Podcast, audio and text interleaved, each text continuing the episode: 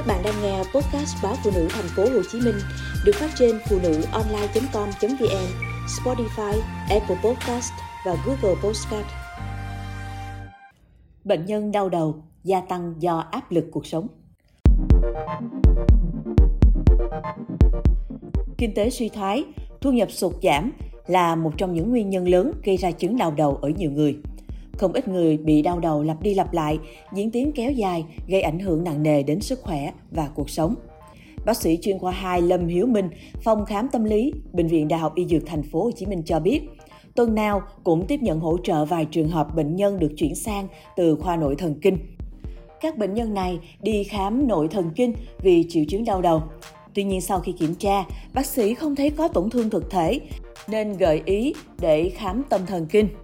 Câu chuyện chung của nhóm bệnh nhân này là đều đang phải chịu một áp lực rất lớn trong cuộc sống. Cụ thể, một tháng nay, ông PVS, 48 tuổi, ngụ ở quận Phú Nhuận, thành phố Hồ Chí Minh, thường xuyên bị đau đầu, cảm giác căng cứng gáy. Cơn đau đầu khởi phát mỗi lần, ông cần tập trung suy nghĩ. Dựa trên đặc điểm lâm sàng, kết quả chụp MRI thì các bác sĩ xác định nguyên nhân gây đau đầu của bệnh nhân khởi phát là do căng thẳng quá mức. Ông S được chẩn đoán bị rối loạn lo âu, rối loạn giấc ngủ, mà đau đầu chỉ là một trong những dấu hiệu. Ông S kể rằng mình đang nợ nần chồng chất, việc làm ăn không thuận lợi, nhận được nhiều cuộc gọi hối thúc trả nợ. Bên cạnh thuốc làm giảm bớt tình trạng rối loạn lo âu, bác sĩ khuyên ông S hãy giải tỏa các áp lực, đừng đè nén trong lòng. Bệnh nhân hãy chơi đàn, vẽ tranh hoặc viết ra giấy các khúc mắc của bản thân nếu không thể chia sẻ được với ai. Theo bác sĩ Lâm Hiếu Minh, rất nhiều người như ông S hệ đau đầu là tìm cách triệt tiêu cảm giác đó bằng cách uống thuốc giảm đau. Điều này rất không nên. Đau là cách cơ thể gửi tín hiệu cảnh báo đang có điều gì đó bất thường. Cần đi khám để tìm chính xác nguyên nhân rồi mới điều trị.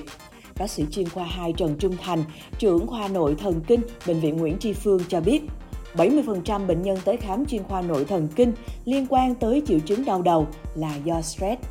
Trong bối cảnh kinh tế suy thoái, làm ăn khó khăn như hiện nay, thì số bệnh nhân bị đau đầu do căng thẳng có chiều hướng tăng cao.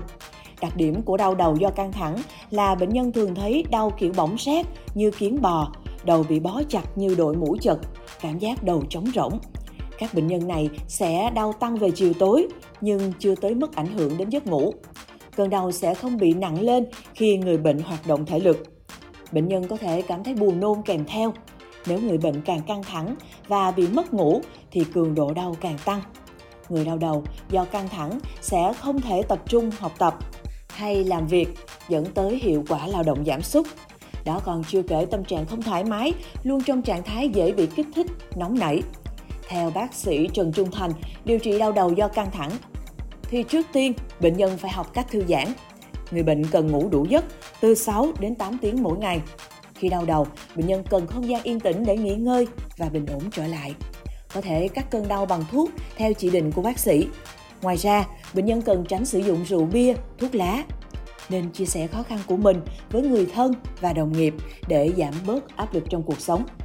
Ngoài ra gần đây, do thời tiết chuyển mùa thì tiến sĩ bác sĩ Lê Viết Thắng, khoa ngoại thần kinh, bệnh viện Đại học Y Dược Thành phố Hồ Chí Minh liên tiếp ghi nhận các trường hợp bị đau đầu dữ dội tới mức phải nhập viện.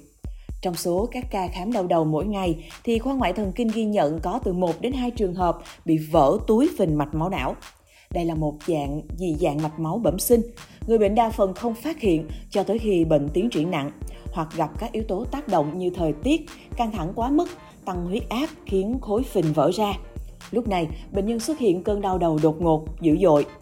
Bác sĩ Viết Thắng lưu ý, nếu đau đầu kéo dài trên một tháng, phải đi khám chuyên khoa cần đi cấp cứu ngay khi đau đầu kèm theo nôn ói, tê bì, yếu liệt nửa người, nhìn mờ. Vì đó có thể là dấu hiệu của đột quỵ, nguy cơ tử vong cao nếu tới bệnh viện chậm trễ.